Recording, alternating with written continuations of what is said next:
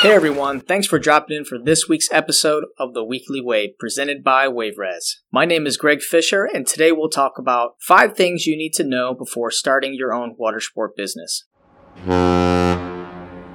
Now, before we begin, there are many things to consider beyond the handful of items we'll talk about today, so I highly recommend taking your time with this process.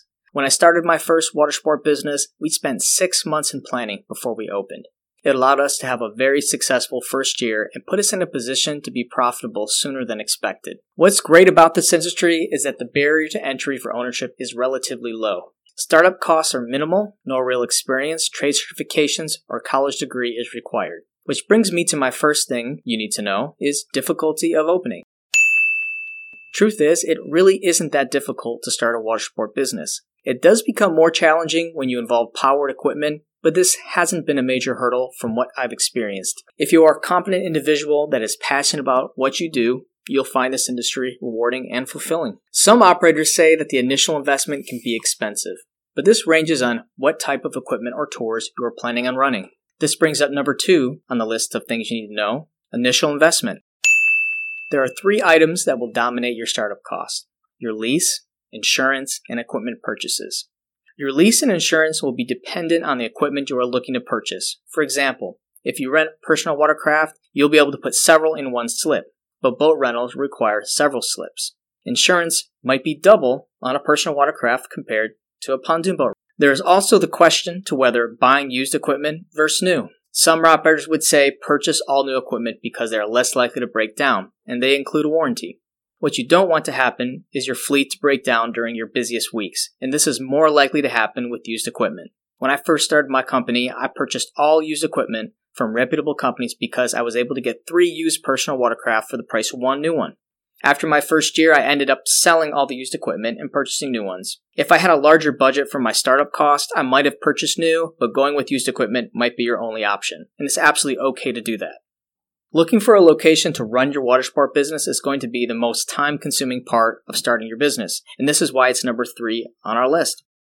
Depending on where you live, there might not be many options. Some operators go mobile to save money and deliver equipment or meet their customers at the boat ramps. This might be ideal for the first year, but any operator will tell you this model is hardly sustainable. I recommend taking your time and visiting as many locations as possible. Think about the popularity of the marina, walk up traffic, size of the slips, and how long the tenants have been there, and if your business is complementary to others at the marina.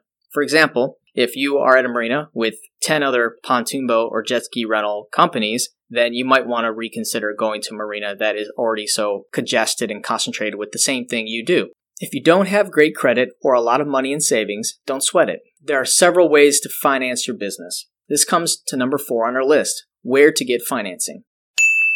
Traditionally, you would have to tap into your savings, take a home equity loan, or leverage some other asset to raise the money. Considering that your lease and insurance is not due all at once, you won't need to raise the full amount on day one. Also, if you purchase new equipment, the dealer sometimes offers financing. If not the dealer, try your local bank. Another idea is to look into peer-to-peer lending sites like Prosper, who can help raise amounts typically between five to twenty thousand dollars. The better credit you have, the better interest rate you'll get with those sites. Water sport operators are very hands on, so a lot of the expenses are variable depending on how busy you are. Startup costs can be deferred if you do it right, but I always recommend having extra cash on hand in case of emergency. Lastly, and perhaps one of the most important, is profit expectancy.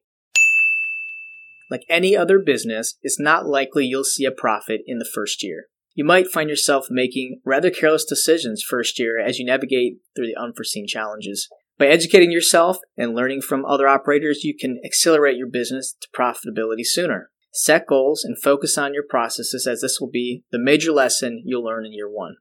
I appreciate you taking the time to join me today as we discuss the five things you need to know before starting a water sport business. No matter your age or interest, this is a great opportunity to be around people who are having fun, and many operators I talk to find it very fulfilling. Good luck on your journey, and let us know if there's anything we can do at WaveRez to make that vision come to life. Again, I'm Greg Fisher, and thanks for listening to the Weekly Wave.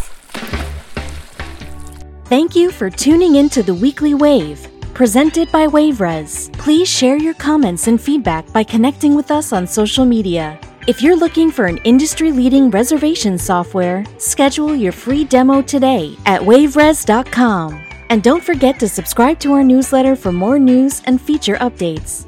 Catch you next time.